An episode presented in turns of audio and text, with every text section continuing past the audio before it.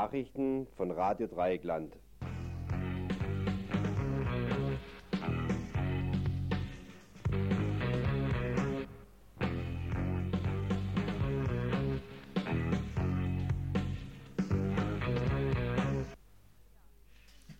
Ja, einen wunderschönen guten Abend hier im Dreieckland wünsche ich allen Hörerinnen und Hörern, die sich jetzt für die nächste kommende Stunde ins Info eingeschaltet haben oder vielleicht auch einfach zufällig am Radiogerät hängen geblieben sind und jetzt die kommende Stunde das Info von Radio Dreieckland hören möchten. Zunächst möchte ich wie immer die Telefonnummer hier im Studio bekannt geben, weil wir uns freuen über Hörer- und Hörerinnenanrufe, über Ergänzungen oder auch Kritik. Also, ihr könnt uns erreichen unter folgender Nummer, Freiburger Vorwahl und dann drei eins null zwei acht, drei eins null zwei acht. Aber jetzt zunächst, bevor wir in die Themen wirklich einsteigen, unser Themenüberblick. Vor zwei Tagen wurde in der Schweiz zur Volksabstimmung gerufen. Thema Atomenergie. Heraus kam ein entschiedenes Jein. Hierzu ein kurzer Rückblick. Ein Prozessbericht aus Stuttgart-Stammheim. Auch heute war wieder Verhandlung gegen Lutgard Hornstein. Ihr wird mit hanebüchenden Konstrukten, zum Beispiel Mitgliedschaft in einer terroristischen Vereinigung, vorgeworfen. Danach zwei internationale Beiträge, der erste in Sachen Liberia. Dort scheint ein Silberstreif der Hoffnung am Himmel. Es soll gewählt werden und im Zusammenhang damit das Morden ein Ende haben. Gibt's aber Perspektiven einer gerechteren Gesellschaftsordnung in Westafrika? Zum anderen nochmal ein Blick in den Nahen Osten. Wir telefonierten mit Jochen Hippler zu Fragen der aktuellen militärischen Kräfteverhältnisse, zu Strategien der Amis und der Iraker sowie zur möglichen Solidarität von hier aus. Zum Schluss noch zwei Beiträge in Sachen Medien. Zum ersten Freies Radio. Ein solches fordert und fördert die Initiative Radio Sankt Pauli in Hamburg. Dieser Tage wird dort der Lizenzantrag eingereicht. Hierzu führten wir ein Studiogespräch. Und zum Thema Gegenöffentlichkeit auch ein Gespräch in Sachen Freiburger Videoforum. Eben dieses wird am Donnerstag beginnen. Wir werden im Studio Ursula von der Medienwerkstatt begrüßen.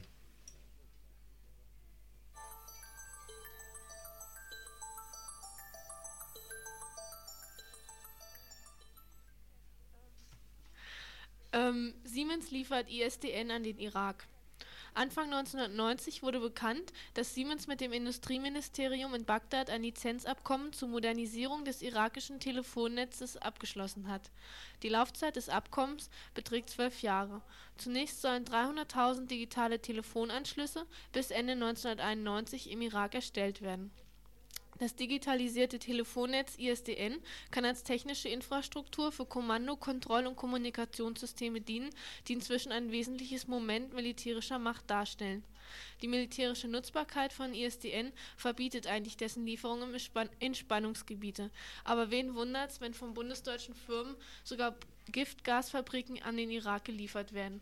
Neben dem militärischen Aspekt werden im Irak zweifellos auch die Überwachungspotenziale des I S D N durch die Geheimdienste genutzt. Mit dem militärischen Aspekt des I S D N hat die Firma Siemens bereits Erfahrung. Sie bekam neunzehnhundertachtzig vom U S-Verteidigungsministerium den Auftrag, bis neunzehnhundertneunzig ein neues digitales Sondertelefonnetz mit achtzigtausend Anschlüssen für die U S-Army in der Bundesrepublik aufzubauen.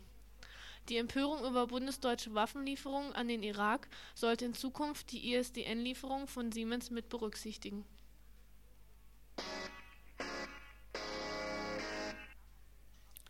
Die A A D beabsichtigt, ihr Nachmittagsfernsehprogramm umzustrukturieren. Ab Januar neunzehnhunderteinundneunzig soll, Zitat, das Angebot vor Beginn der Regionalprogramme attraktiver gemacht werden. Die Sendungen für Kinder sollen auf den frühen Nachmittag vorverlegt werden, um Platz zu schaffen für ein Erwachsenenprogramm unmittelbar nach siebzehn Uhr. Eine sogenannte Game Show wird dann vor Beginn der Regionalprogramme über den Bildschirm flimmern. Auffallend sind die Parallelen dieser neuen Programmangebote an den Nach- mit de- zu den Nachmittagssendungen des Privatsenders R T L Plus. Dort beginnt ebenfalls nach siebzehn Uhr die wohl zahlreich eingeschaltete Spiel- und Gewinnshow Der Preis ist heiß. Bekannt ist außerdem, dass die A R D-Sender unter zurückgehenden Werbeeinnahmen leiden.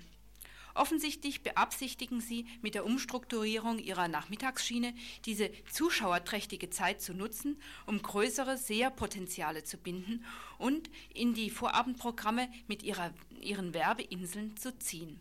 So die Einschätzung des Instituts der deutschen Wirtschaft in der neuesten Ausgabe ihres Magazins Medienspiegel. Der Kniefall vor der werbetreibenden Wirtschaft, Sachzwang zur Stromlinienförmigkeit?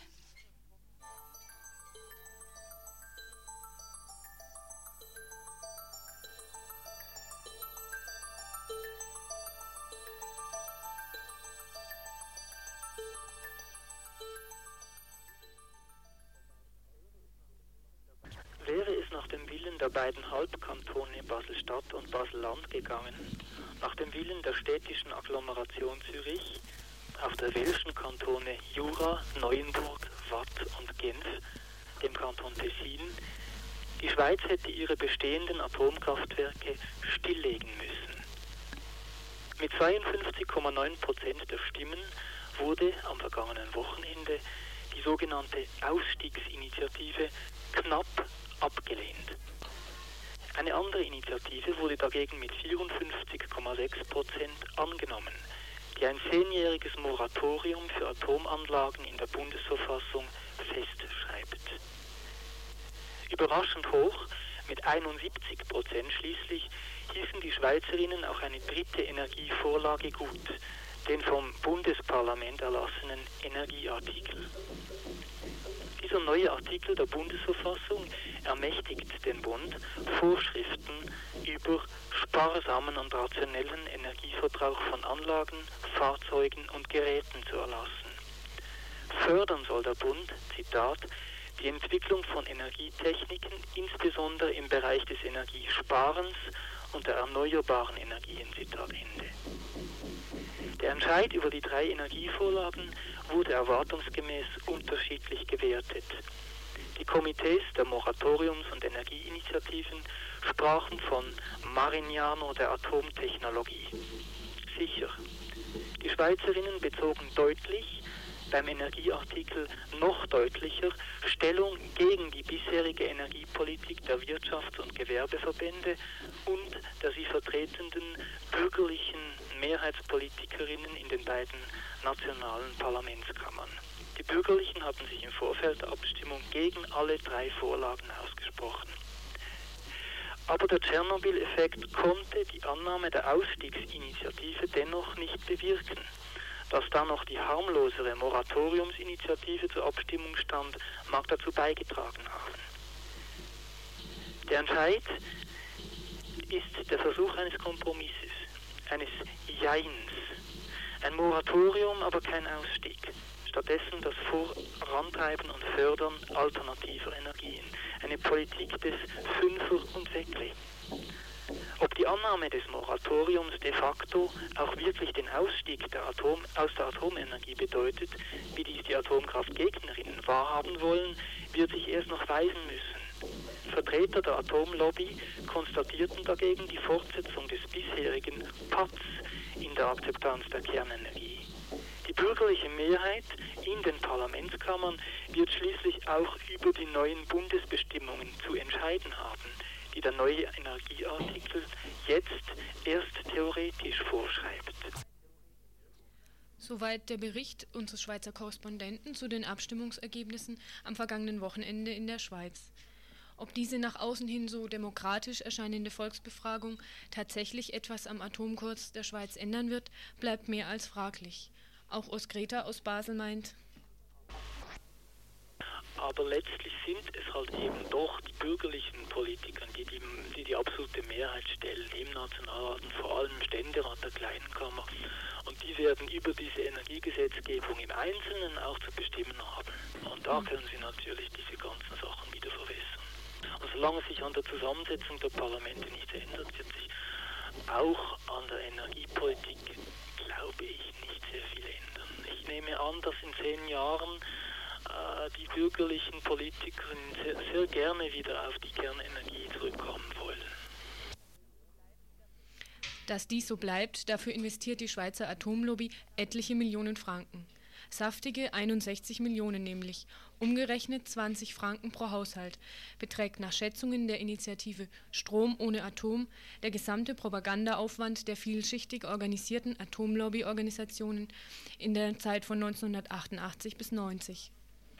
Dieser Riesenbetrag setzt sich zusammen aus Kosten für eine eigene Inseratreihe des Verbandes Schweizer Elektrizitätswerke, V S E, mit dem Titel Strom ist das ganze Leben.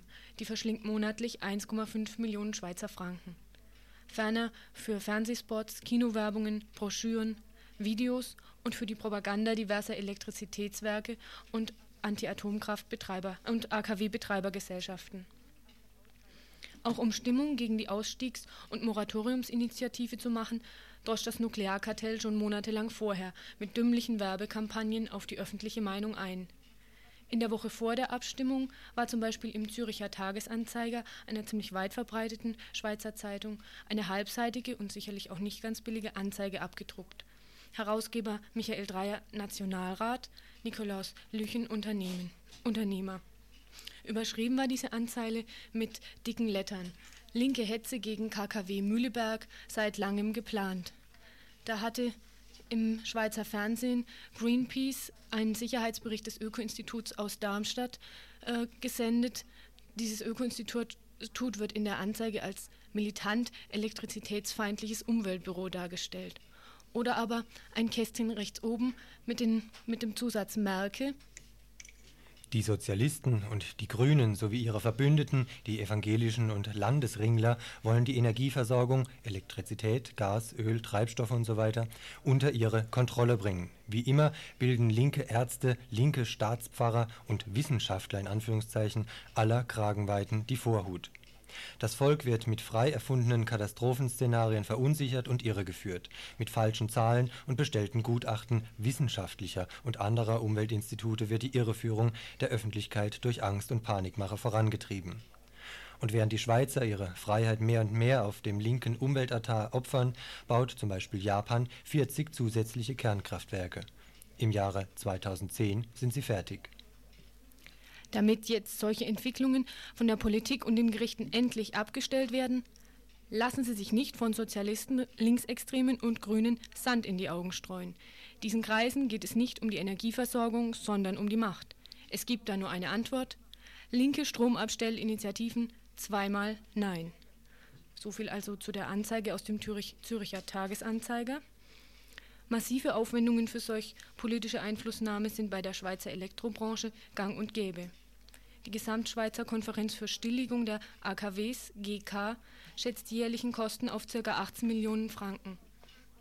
Vor jeder Atom- Atomabstimmung schnellte dieser Beitrag in die Höhe. Während des Propagandakrieges neunzehnhundertneunundsiebzig um neun Millionen, neunzehnhundertvierundachtzig vor dem Entscheid zur Atom- und Energieinitiative nochmals um dreizehn Millionen. In zwei Rechtsgutachten liegt nun vor, was sich Unternehmen in einem sie betreffenden Arbeitskampf leisten dürften. In dem einen Gutachten hätten öffentliche Werke nicht nur das Recht, sondern sogar die Pflicht zur Information. Nur, sie müssten sich dabei an den Grundsatz der Sachlichkeit, Wahrheit und Verhältnismäßigkeit der Mittel halten. Zudem müssten die öffentlichen Unternehmungen Transparenz über die eingesetzten Mittel herstellen. Nach dem anderen Gutachten des Züricher Staatsrechtlers Professor Georg Müller steht den Elektrizitätswerken eigentlich nur das Recht zu, falsche Darstellungen zu korrigieren. Ein Rahmen, mit dem die oben, der mit den oben geschilderten Summen bei Weitem überschritten wird. Vergleicht man den Aufwand solcher Meinungsmache mit den jeweils knappen Abstimmungsergebnissen, ist folgender Schluss klar. Eigentlich müssten alle bisherigen Plebiszite aufgehoben und unter neutralen Bedingungen wiederholt werden. Sonst werden auch die jetzigen letzten Abstimmungen angesichts der bodenlosen Atom- und Werbekampagnen zur Farce.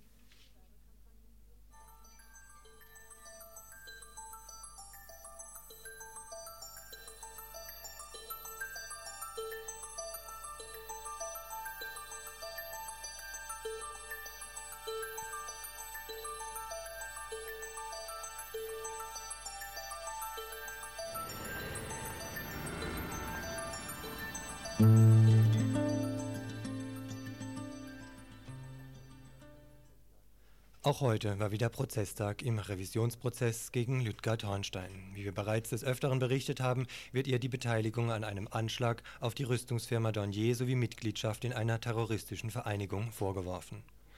Die Bundesanwaltschaft stützt sich bei ihrer Anklage im Wesentlichen auf ein Konstrukt, das eine Verbindung zieht zwischen Lutgard Hornstein und drei bereits wegen des angeblich von ihnen ausgeführten Anschlags Verurteilten. Das Konstrukt lautet Kontakt gleich Beteiligung, wobei auch die bisherigen Verurteilungen auf recht wackeligen Argumenten beruhen, wie zum Beispiel den Aussagen des Schriftsachverständigen Ockelmann, dessen Ausführungen in mehreren Verfahren auch von Gerichten in Zweifel gezogen werden. Im Laufe des Prozesses wurde die Beweissäule Schriftgutachten vom Senat als unsichere Sache bezeichnet und nun fallen gelassen. Problematisch auch die Zeugenaussagen. Je mehr Zeit verstreicht, umso detaillierter werden merkwürdigerweise die Aussagen, weswegen die Anwälte nun Beweisanträge stellten. Bezüglich der Sehstärke und sowie eventueller Geldzahlung an die Zeugen soll konkreter nachgeforscht werden. Zu einem der wichtigsten Punkte im Prozess ein Mitarbeiter des Prozessbüros in Stammheim. Der wohl zentrale Punkt im jetzigen Verfahren ist die sogenannte Lebenstatsache oder die sogenannte geistige Nähe von Lüthi Hornstein zum Widerstand. Im, Sinn, im Sinne der sogenannten Gesamtraff-Konstruktion wird die revolutionäre Linke zur Raff deklariert und damit kriminalisierbar gemacht. Diese Lebenstatsachen beziehen sich im Falle des jetzigen Verfahrens auf die politische Biografie von Lüthi, ihren Diskussionszusammenhang und auch aufgrund der bei ihr vorgefundenen Literatur, unter anderem zum militärisch-industriellen Komplex. Diese zentrale Gewichtung der Lebenstatsachen ist Ausdruck des politischen Strafrechtes in der B R D und gleichzeitig auch des Verurteilungswillens des Senates. Nächster Prozesstag ist übermorgen, Donnerstag, ab zehn Uhr. Im Mittelpunkt da dann die Behandlung der Beweisanträge in Sachen Sehkraft der Zeugen sowie die erwähnten Geldzahlungen.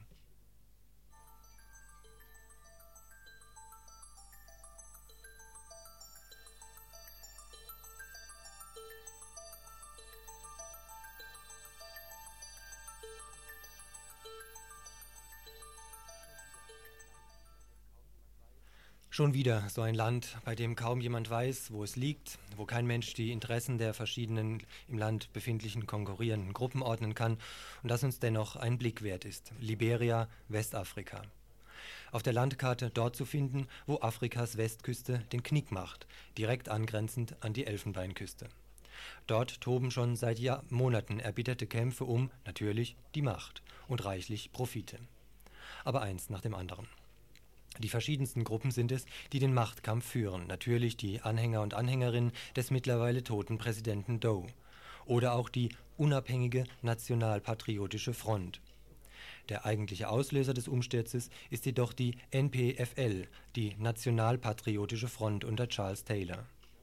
Jede Menge weitere Gruppen sind aktiv, zur groben Orientierung genügt jedoch im Grunde die Gruppe der Doe-Nachfolger sowie die N P F L, um Charles Taylor im Auge zu behalten.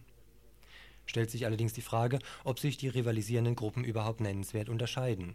Richten wir deshalb einen Blick auf die jüngere Geschichte Liberias oder, konkret, zuerst mal auf die Methoden, mit denen Samuel Doe jahrelang regierte. Wir fragten Christoph Schmidthüsen, unseren Liberia-Experten. Im Januar dieses Jahres hat die Regierung der benachbarten Elfenbeinküste den Diktator Doe, Samuel Doe, des Völkermords bezichtigt. Er habe in der nordwestlichen Provinz Nimba so auf die dort lebende Bevölkerung eingeschlagen, dass sie entweder fliehen mussten oder sich nunmehr, wie geschehen, auf den Weg gemacht haben, um diesen Militärpräsidenten in Bedrängnis zu bringen. Bei diesem Völkermord im Januar neunzehnhundertneunzig sollen nach Meldungen in den westlichen Medien zweihundert bis fünfhundert Tote zu verzeichnen gewesen sein. Mehr als hundertsechzigtausend Menschen sollen in die benachbarten Staaten Elfenbeinküste oder nach Guinea geflüchtet sein. Derartigem stellt sich die rebellische N P F L zumindest verbal entgegen. Was sind aber die ökonomischen Interessen der nigerianischen Mächtigen und des Auslandes? Wenn die rebellische Bewegung das Land so kontrolliert, dass die Bodenschätze nicht mehr exportiert werden können, werden sie wohl zukünftig die Geschicke dieses Landes sehr stark beeinflussen können und das ist derzeit bereits der Fall.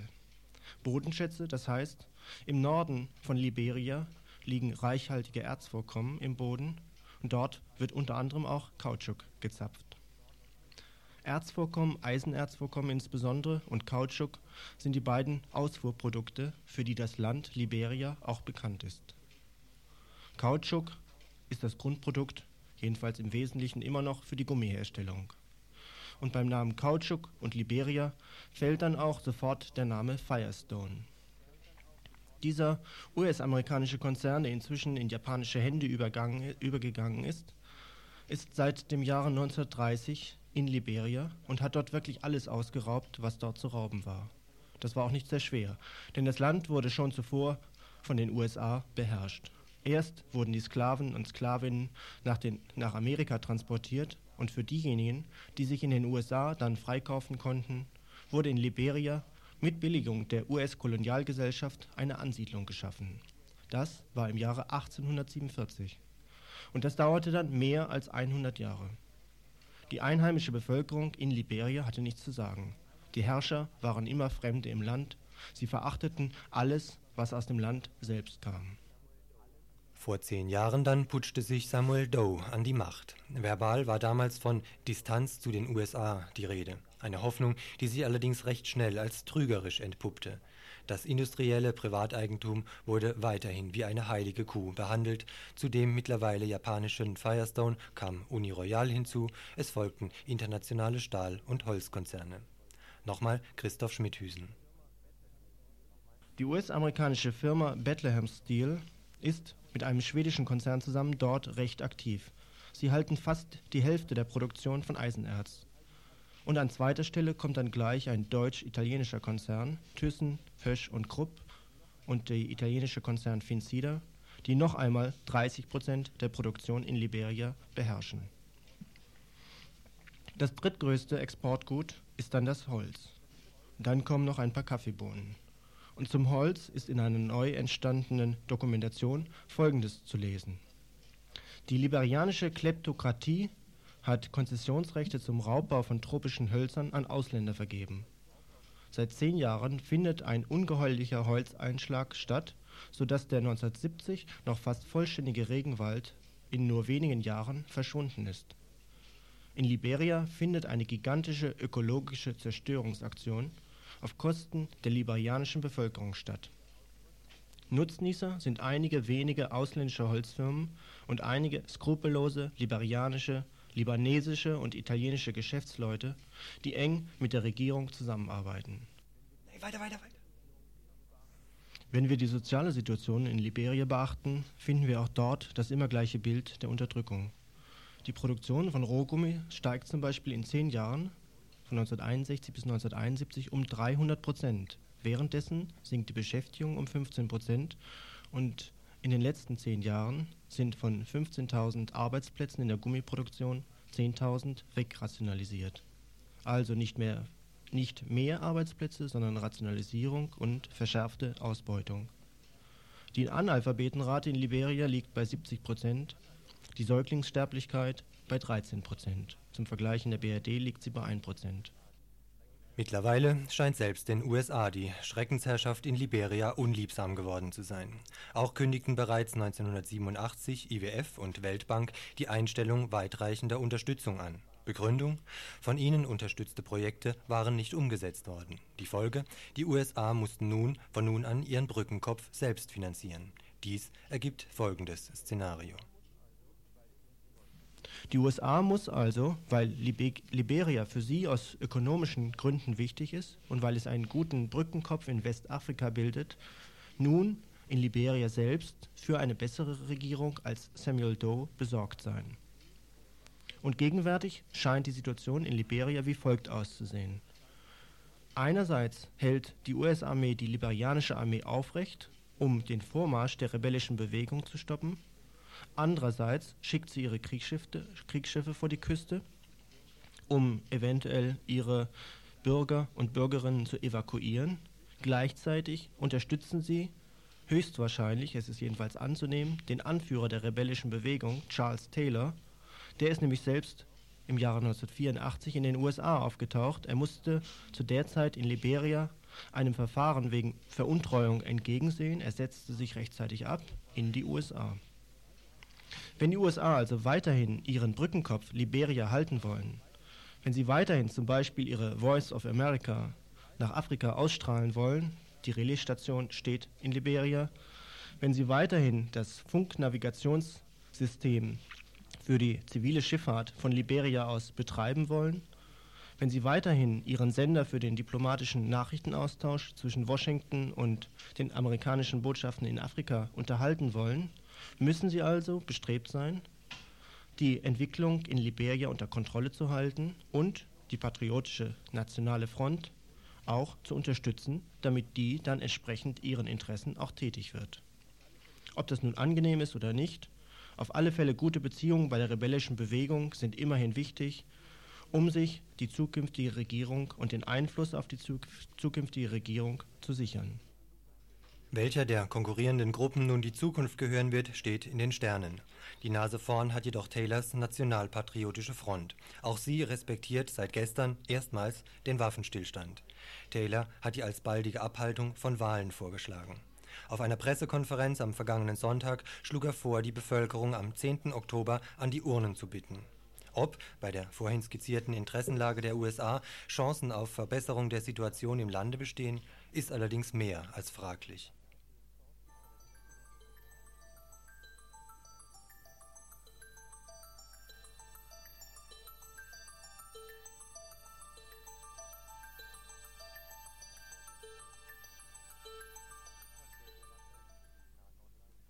Das Säbelrasseln im Nahen Osten hält an.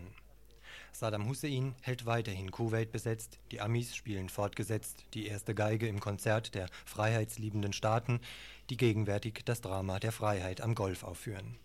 Genug der versuchten Lyrik, wenden wir uns den militärischen Fakten zu. Gedroht wird derzeit vielfach, jeden Tag eine neue Salve, kreuz und quer. Wir riefen deshalb mal wieder unseren Nahostexperten in Bonn, Jochen Hippler, an, um von ihm Einzelheiten zu erfahren. Erste und momentan relativ entscheidende Frage ist die nach den militärischen Möglichkeiten von Irak und U S A. Saddam Hussein etwa spricht davon, im Falle eines Angriffs der U S A die Ölfelder in Brand zu setzen und damit jegliche Ölexporte aus dem Golf zu verhindern. Rashid Ameri, Ölminister der kuwaitischen Exilregierung, bestätigt diese Möglichkeit. Die Iraker haben nach seinen Angaben hierzu Plastiksprengstoff in ihren Arsenalen, mit dessen Hilfe sie Serienexplosionen und Brände verursachen können, die so gewaltig seien, dass sie der Luft in der Umgebung den gesamten Sauerstoff entzögen.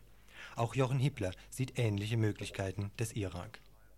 Die Möglichkeit haben sie. Also sie haben eine Reihe von äh, Raketenwaffen, die halt von zweihundertachtzig, dreihundert Kilometer Reichweite bis an die Gegend von zweitausend Kilometer heranreichen. Die Amerikaner haben zwar Luftabwehrraketen stationiert, beispielsweise vom Typ Patriot, aber die werden eben im allergünstigsten Fall fünfzig Prozent der angreifenden irakischen Raketen abschießen können. Das heißt, ähm, mindestens jede zweite irakische Rakete wird durchkommen und da Öl halt ein relativ empfindliches Angriffsziel ist und petrochemische Anlagen, dürfte das relativ verheerend wirken. Das ist die eine Sache. Das zweite ist, dass insgesamt die U S A in bestimmten Kernbereichen jetzt von militärischer Aufmarsch eine deutliche Überlegenheit erreicht haben. Das heißt, sie haben eine völlige Luftüberlegenheit und sie haben in bestimmten anderen Bereichen aufgrund technologischen Vorsprungs eben auch eine höhere Feuerkraft am Boden. Das soll nicht heißen, also das, das heißt auf jeden Fall, dass die Irakis, wenn sie angreifen würden, was sie auf keinen Fall tun dürften, dass sie dann eine Chance zum Sieg hätten. Die Irakis können den Krieg gegen die U S A nicht gewinnen. In jedem Fall hätten also beide Seiten erhebliche Verluste einzustecken, wenn es zum Krieg käme. Stellt sich die Frage, ob sich denn der Weg zu Verhandlungen ebnen ließe? Von Verhandlungen ist im Moment überhaupt nicht die Rede und wird es auch nicht geben auf absehbare Zeit. Das Ganze ist jetzt durch politische Fragen, also dass beide Seiten jetzt so hoch gepokert haben, so festgefahren, dass jetzt keine Seite auf absehbare Zeit zurück kann und irgendwas aufgeben. Wenn überhaupt, kann frühestens in einigen Monaten mit Verhandlungen begonnen werden. Wie können da dann Kompromisslinien aussehen? Beispielsweise wird schon hinter vorgehaltener Hand darüber diskutiert, ob, wenn der Irak sich zurückziehen würde, ob man ihm nicht diese beiden Inseln, Abidjan und diese kleinere Insel, überlassen könnten, im Persischen Golf als verbesserte Möglichkeit des Zugangs zu, zur See, was dann dem Irak die Möglichkeit gäbe, sich gesichtswahrend zurückzuziehen, weil er hat ja den Zugang zum Golf verbessert, während umgekehrt die U S A das eben sagen könnten, das wäre jetzt ein Erfolg, dass der Irak Kuwait geräumt hat. Und genau dies ist dem Strategen Hussein zentrales Anliegen gewesen, als er sich zum Einmarsch nach Kuwait entschlossen hatte. Zweite mögliche Kompromisslinie?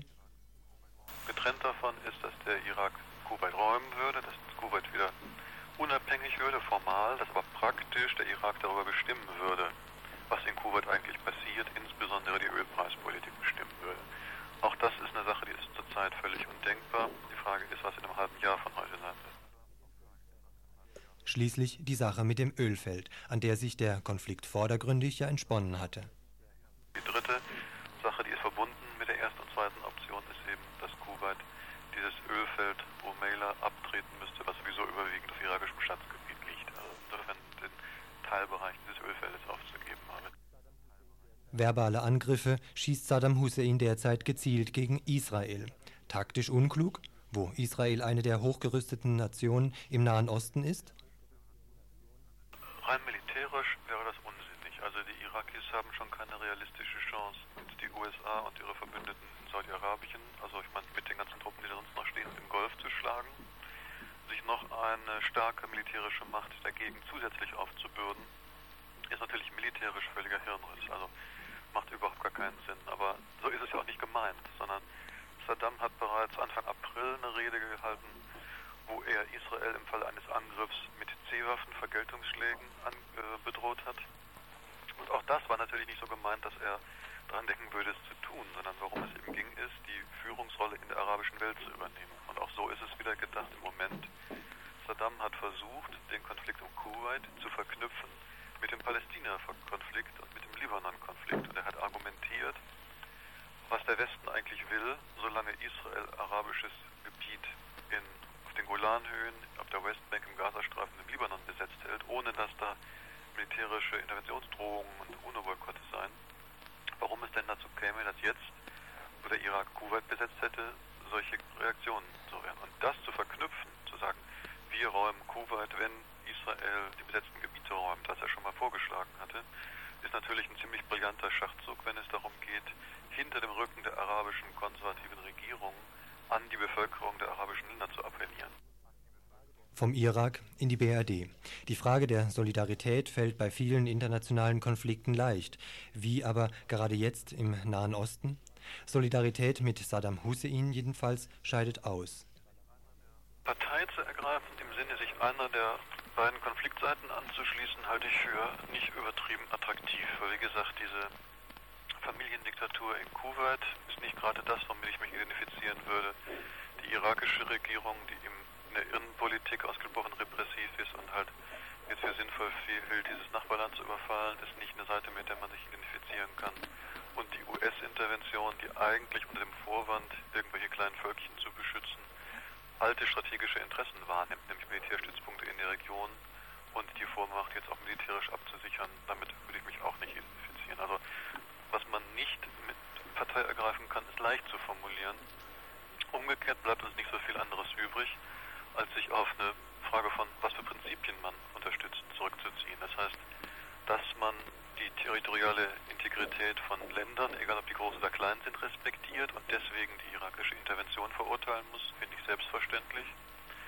Dass man ähm, auch Druck ausüben sollte auf den Irak, um das Land wieder rauszugeben, finde ich sinnvoll, wenn man bestimmte Grenzen einhält, zum Beispiel Lebensmittel, eine Hungerblockade gegen die Zivilbevölkerung, fände ich eine unerträgliche Vorstellung, oder halt andere Arten von Druck, die eben die Bevölkerung des Iraks oder Kuwaits treffen, ist natürlich eine Sache, die völlig unerträglich wäre. Das Problem besteht natürlich nur darin, dass man dem Irak eine Message schicken muss, dass es halt nicht geht, einfach andere Länder zu besetzen, ohne sich instrumentalisieren zu lassen von dieser Kampagne, die im Moment halt überwiegend aus Washington kommt, die halt natürlich auf was ganz anderes zielt. Auch wenn die Länder selber zum Beispiel, wenn man es mal ökonomisch sieht, im Grunde ja besetzt sind. Kuwait war ja im Grunde kein freies Land, in dem Sinne, wie wir es uns, sagen wir mal, utopisch vorstellen könnten. Ja, aber ich meine, wenn du das Kriterium nimmst, gibt es keine freien Länder, also in der dritten Welt. Aber in Kuwait, denke ich, war es besonders eklatant, oder? Ne, im Kuwait war was anderes eklatant. Im Kuwait war es eklatant, dass halt ähm, die interne Freiheit auf die Staatsbürger begrenzt gewesen ist, die aber nur ein Drittel der Bevölkerung ausmacht. Relativ leicht fällt also zu definieren, mit wem man sich als progressiver Linker oder Linke nicht solidarisieren will. Verurteilung jeglicher kriegerischer Intervention also als einziger Punkt, auf den man sich verständigen kann? Das ist das eine. Also ich sehe nicht ein, warum irgendein Land, egal ob es der Irak oder die U S A ist, durch riesige Waffenaufmärsche und durch äh, Angriffe auf andere Länder ihre Ziele erfolgen sollte. Da bin ich dafür, dass man dem entgegentritt. Zweitens aber ist es ein Grundprinzip, dass man den Leuten in den Ländern, die in der Regel ja nichts dafür können, was ihre Regierungen für Sauereien machen, dass man die nicht im Regen stehen lassen darf. Das heißt, es gibt eben im Irak, in Kuwait Staatsbürger der beiden Länder, aber eben auch diese ganzen Gastarbeiter, die es ja nicht nur in Kuwait gegeben hat, sondern auch im Irak. Also zwei Millionen Ägypter hat es da mal gegeben, die wirklich zum Teil unter unmenschlichen Bedingungen jetzt dahin vegetieren. Und es gibt die Tendenz, die die U S A versuchten durchzusetzen, aber sich jetzt mildert, tatsächlich auch das Land auszuhungern. Und das geht eben nicht auf Kosten repressiver Regierungen, das geht halt auf Kosten der ärmeren und unteren Bevölkerungsschichten. Und da muss klar sein, dass eben solche Art von Druck wir nicht unterstützen können und dürfen. Zum Schluss noch die Frage nach Jochen Hipplers Einschätzung der aktuellen Wahrscheinlichkeit eines Krieges im Nahen Osten. Also die Kriegsgefahr ist vorhanden und groß, aber die Kriegshysterie im Moment halte ich für übertrieben. Also wenn Krieg heißt zu schießen, irgendwer schießt auf irgendwen, dann bin ich sicher, das wird passieren. Wenn Kriegsgefahr aber heißen würde Landkrieg mit Hunderttausenden von Soldaten, die richtig mit allen möglichen Waffensystemen zur Luft, zur See und auf dem Boden einen richtigen Schlachten führen, dann bin ich nicht sicher, ob das passieren wird, weil eigentlich beide Seiten nur ein begrenztes Interesse daran haben. Der Irak wird das nicht beginnen, wenn man ihm eine andere Chance lässt, weil er gar kein Interesse hat, weil er solchen Krieg verlieren würde. Und die U S A werden versuchen, das nicht zu beginnen, eben weil die Verluste irrsinnig hoch wären. Und das ist nicht populär in den U S A, in den Evening News. Ja, soweit also in Sachen Irak. In dem Zusammenhang jetzt vielleicht gerade mal noch einen etwas vorgezogenen Veranstaltungshinweis. Die Freiburger Internationalismusgruppe trifft sich morgen Abend am Mittwoch zum Thema Irak und lädt dazu ein, mitzudiskutieren. Das Ganze findet statt morgen Abend im Strandcafé um zwanzig Uhr. Morgen Mittwoch zwanzig Uhr im Strandcafé auf dem Greta-Gelände.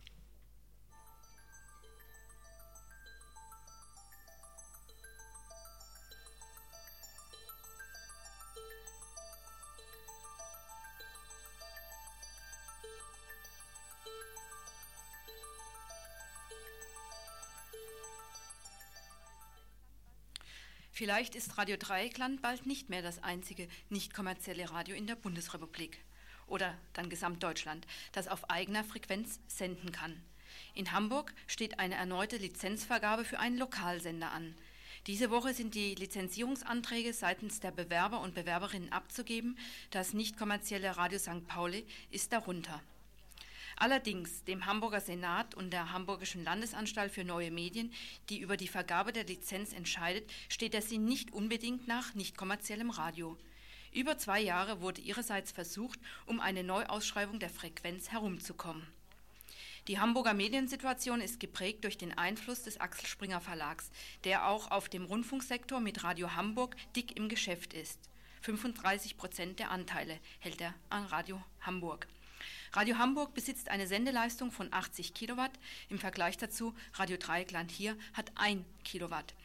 Ist, Radio Hamburg ist in einer Werbekombi mit dem schleswig-holsteinischen landesweiten Privatsender Radio Schleswig-Holstein zusammengeschlossen und sorgt aufgrund seiner frequenzmäßigen und wirtschaftlichen Power dafür, dass andere, schwächere kommerzielle Sender in Hamburg sich nur schwer halten können. So zum Beispiel auch Radio Cora, das ursprünglich auf der jetzt neu ausgeschriebenen Frequenz sendete, nach einem Jahr aber Konkurs anmelden musste und nicht mehr gewinnversprechend zu retten war. Kurze Zeit liebäugelte daraufhin die Hamburgische Medienanstalt mit dem Gedanken, die Frequenz kurzerhand ebenfalls dem Axel Springer Verlag zur Verfügung zu stellen, für einen Kulturkanal. Allerdings hätte das Mediengesetz für diesen Plan geändert werden müssen und so wurde er wieder fallen gelassen. Die Frequenz steht nun seit circa zwei Jahren leer. Teilweise wurde sie als offenen Kanal für interessierte Einzelpersonen bereitgestellt. Radio Sankt Pauli allerdings, das sich seit Jahren um eine Lizenz bemüht, um nicht kommerzielles Radio in Hamburg ertönen zu lassen, wurde trotz freier Frequenz bisher nicht bedacht, konnte aber aus dem jetzigen Lizenzierungsverfahren auch nicht mehr herausgehalten werden. achthundertdreißig Mitglieder umfasst der Förderverein von Radio Sankt Pauli mittlerweile. dreißig bis fünfzig Leute kümmern sich ums Radiomachen und um die Durchsetzung der Lizenz. Einer von ihnen, Thorsten, besuchte uns hier in Freiburg.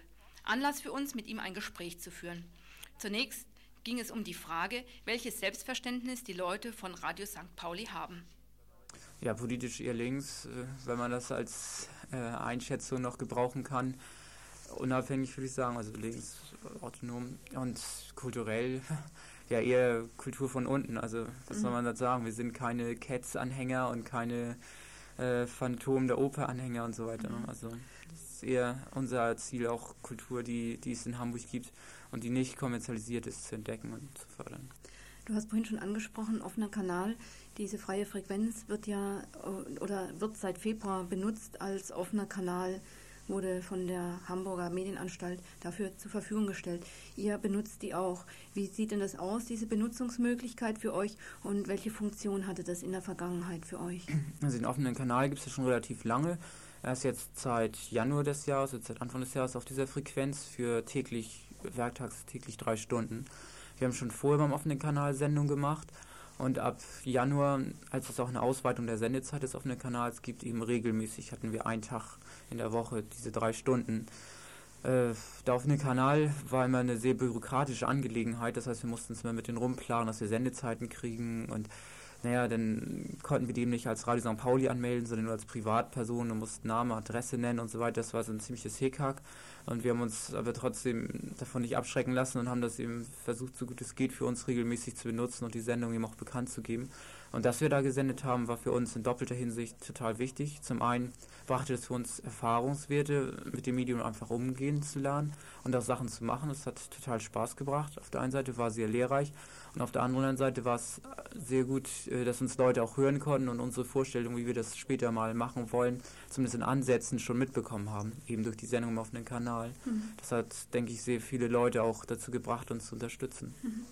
Also das Unterstützerspektrum ist relativ breit, wenn ich das so höre. Von ja, also zum Beispiel, also das ist auch so ein Beleg dafür, dass der offene Kanal oder die Sendung, die wir da gemacht haben, sehr wichtig für uns war, seitdem wir regelmäßig gesendet haben, also von Januar bis ungefähr März, als es dann wieder äh, langsam, also dann haben sie den, diesen regelmäßigen Tag wieder entzogen, aber in der Zeit haben wir unsere Mitgliederzahl fast verdoppelt und ich denke, das kommt zum Großteil daher, dass uns Leute tatsächlich hören konnten.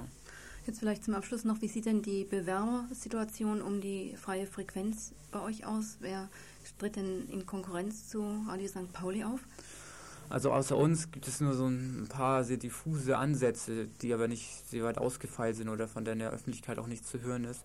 Also es gibt so nach drei, vier, fünf Gruppen vielleicht, die mal gesagt haben, sie würden eventuell und so. Das sind alles äh, kommerzielle Ansätze. Also eins war zum Beispiel, äh, nannte sich City Radio und wollte halt ein locker flockiges Programm für Autofahrer machen, äh, durch Werbung finanziert und von Gemeinnützigkeit und irgendwie anderen Ansatz überhaupt nichts dabei. Ähm, und auf diesem Level bewegen sich auch so in etwa die anderen äh, Mitinteressenten. Aber wie gesagt, das ist alles sehr diffus und nichts weiter klar. Wir sind die Einzigen, die wirklich schon seit einiger Zeit auch ziemlich klar in der Öffentlichkeit sagen, was wir wollen und warum wir es wollen. Und wie siehst du jetzt also so die Chance ein? Das hat ja auch immer was mit der Frage der politischen Akzeptanz oder des politischen Drucks zu tun, so eine Lizenz zu erhalten. Wie schätzt du eure Chance da ein? Ja, also wenn ich nur mal mir die, die H A M angucke, also diese Hamburger Anstalt für neue Medien, beziehungsweise die Leute, die darüber zu entscheiden haben, würde ich ziemlich schwarz sehen, weil dementsprechend sind eben die Leute da drin. Es hängt sehr viel davon ab, was wir jetzt ab, äh, ab Oktober, November, Dezember, ich denke, in der Zeit wird diese Entscheidung fallen, was wir da an öffentlichen politischen Druck entwickeln können und wie weit Leute sich für die Zeit äh, mit dem Projekt so weit identifizieren, dass sie sagen, es ist jetzt ein Stück unserer Arbeit und wir wollen es jetzt durchsetzen, auch wenn wir danach eben etwas weniger fürs Radio tun, aber es muss noch eine breitere Basis kriegen und es muss einfach auch noch mehr öffentliche Unterstützung kriegen und das aufzubauen und zu überlegen, wie so eine Kampagne aussehen sollte. Da sind wir ihm jetzt gerade bei und ich denke, die nächsten drei Monate bis Jahreswechsel sind so die entscheidenden.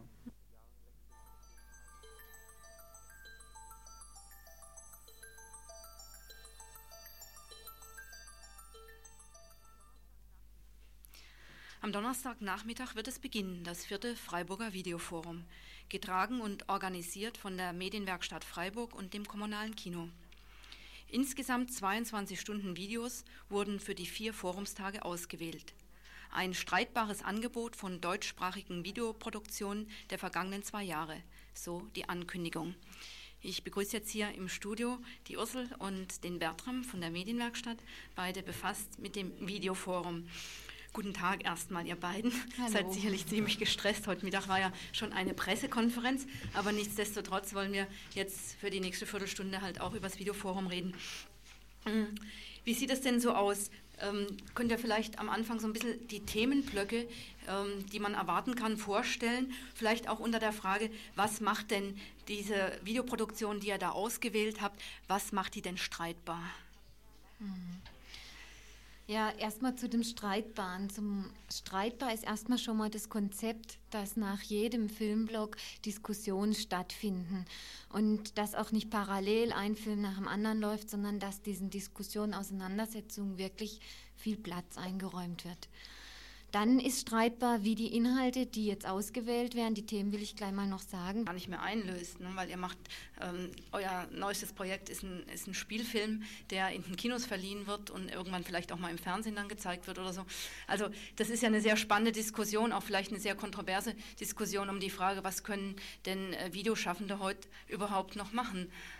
Ja, und da war meine Intention jetzt zu sagen, gut, alle Leute, die sich da einklinken wollen, weil ich finde, das hat ja auch eine Bedeutung, also auf, auch über jetzt die Videoschaffenden raus, es hat eine Bedeutung für Gegenöffentlichkeit in Freiburg oder auch woanders, dass die dann sich vielleicht auch in, in das Videoforum einschalten sollten. Ja, finde ich ganz gut. Ich wollte jetzt trotzdem nochmal äh, was zum Rahmenprogramm zu den E-Media-Leuten aus Paris sagen, weil die sind jetzt eigentlich mhm. gar nicht erwähnt worden. Ähm, wir haben eine Gruppe eingeladen von Immigranten der zweiten Generation, die in Paris Medienarbeit machen. Ja, das heißt, sie haben Presse, ähm, Presse, wie heißt das, Agentur. Sie haben, sie geben eine Zeitschrift raus. Sie ach, machen Videofilme, Dokumentar-Videofilme. Und bei ihnen trifft eigentlich auch beides zu. Auf der einen Seite haben sie äh, kurze Beiträge über den alltäglichen und den organisierten Rassismus fürs Fernsehen gemacht, fürs Französische. Auf der anderen Seite machen sie ihre eigenen Filme und haben auch so einen kleinen Verleih. Und ähm, sie waren dann auch wieder sehr konsequent, als die Sozialisten ihnen reinreden wollten, in diese fünf Minuten Beiträge, die sie dafür F R drei gemacht haben. Da haben sie gesagt, keine Kompromisse, dann hören wir wieder auf. Aber sie bewegen sich eben auch, sie wollen auch eine größere Öffentlichkeit erreichen und nicht nur, ja, sie haben einen sehr starken Druck, sie haben was, was sie rüberbringen wollen, Inhalt. In Frankreich ist der Rassismus, na, ich würde mal sagen, schon noch übler wie bei uns, ja. Und äh, ja, sie versuchen es auch auf dieser Fernsehschiene, ja, aber gehen auch wieder zurück. Aber in ihrer Videoarbeit, mit ihrem kleinen Verleih erreichen sie halt überhaupt nicht so viele Leute.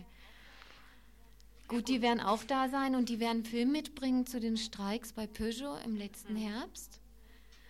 Ein Video zu Verschleierungsdiskussionen in Algerien.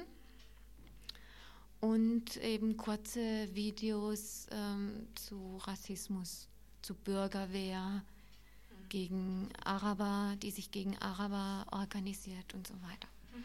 Ja, ich hoffe, dass wir euch äh, am Radio ein bisschen Lust gemacht haben oder auch ein bisschen Lust zum Schauen und zum Streiten, weil mhm. es soll ja nach den jeweiligen Blöcken und auch nach dem Rahmenprogramm immer Diskussionen stattfinden. Ähm, zum Schluss habe ich noch eine kleine Frage an euch. Also ich habe da eure Broschüre bekommen für das Freiburger Videoforum. Da ist so eine Danksagung dran, äh, drinne ähm, an die Stadt Freiburg, den Kulturbürgermeister Thomas Landsberg, dem Kulturamt und den Gemeinderat dafür, dass äh, die eure Zuschüsse erhöht haben. Das fand ich nun im, ähm, in der Beziehung zur Gegenöffentlichkeit eine relativ merkwürdige Geschichte, weil ich denke, eigentlich sollten ja solche Ansätze ähm, wie ähm, Medienwerkstatt, kommunales Kino, Radio also denen steht ein viel größerer Teil von der Kulturkohle ähm, zur Verfügung und sich eigentlich, wenn man den Teil irgendwie durchdrückt, also einen bestimmten Zuschuss bekommt, sich dann dafür auch noch in dieser Form zu bedanken, das fand ich dann doch etwas merkwürdig. Wie kriegt ihr das mit eurem Anspruch ähm, gegen der Gegenöffentlichkeit verpflichtet zu sein, denn überein? Das ist ganz einfach. Im Januar war noch nicht klar, ob dieses Jahr überhaupt ein Videoforum stattfinden wird. Und es war den Gruppen eigentlich auch klar, dass wenn der Zuschuss nicht erhöht wird, das nicht, nicht weitergeführt mhm. werden kann, weil äh, Medienwerkstatt nun mal Filme macht und den Laden und eigentlich keine Zeit dafür da ist und im kommunalen Kino genauso. Und eigentlich nur, du kannst auch nur die Videomacher einladen, wenn du ihnen...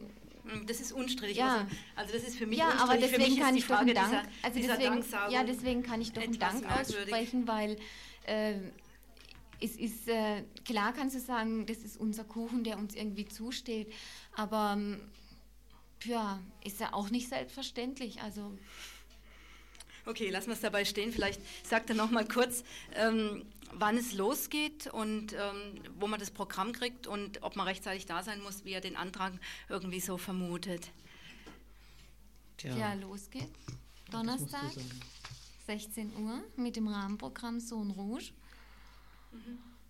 Ja. Es wird äh, wahrscheinlich ziemlich voll werden, zu voll. Mhm. Also wir müssen dringend gucken für das nächste Jahr, ob wir nicht andere Räume kriegen. Also nach dem, was absehbar ist, wird es besonders Freitag und Samstag, denke ich, einfach so voll werden, dass äh, schon Schwierigkeiten sein werden, dass alle Leute der Diskussion folgen können. Also ich denke nicht bei dem Rahmenprogramm morgens. Ja. Mhm. Also wer da Zeit hat, äh, der ist äh, sicherlich noch gut bedient und kann einen Sitzplatz und alles bekommen. Ja. Wer am Samstagabend kommt, äh, das dürfte schon, äh, der sollte frühzeitig kommen. Ja, ja gut, also ja, weil genau es sind Programm hundertfünfzig Leute von mhm. auswärts, die kommen. Das genaue Programm da sein, kriegt man ja. bei euch und das kriegt man mhm. auch im kommunalen Kino mhm. und es ist ausgelegt. Also dann danke ich euch mal dafür, dass ihr da wart und ja, wünsche allen denjenigen, die jetzt da gucken möchten und äh, diskutieren möchten, viel Spaß am kommenden erweiterten Wochenende.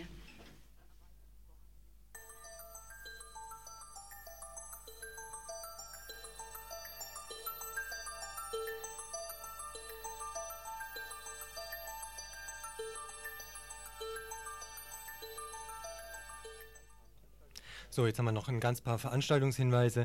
Zum Beispiel weisen wir euch jetzt hiermit darauf hin, dass in Berlin eine Demo stattfindet, zwei Stück sogar. Die erste nennt sich Titel Gegen die Einverleibung der D D R für ein selbstbestimmtes Leben, findet statt am neunundzwanzigsten September. Um fünf vor zwölf ist Beginn für Frauen, Männer, Kinder, Alte, Behinderte, Ausländer, Ausländerinnen ab dem Mehringplatz in Berlin. Mitfahrgelegenheiten werden organisiert über den Just-Fritz-Buchladen. Da hängt eine Liste aus. Ja, und ebenfalls in Berlin äh, die Demo am dritten Oktober und zwar unter dem Motto Kein Tag zum Feiern um vierzehn Uhr ab dem Oranienplatz. Ja, und jetzt fällt mir es ja schon etwas schwer, einen Filmtipp äh, loszuwerden, wenn da drüben lauter Cineasten sitzen. Ich versuche mal trotzdem, ich lese nämlich einfach ab.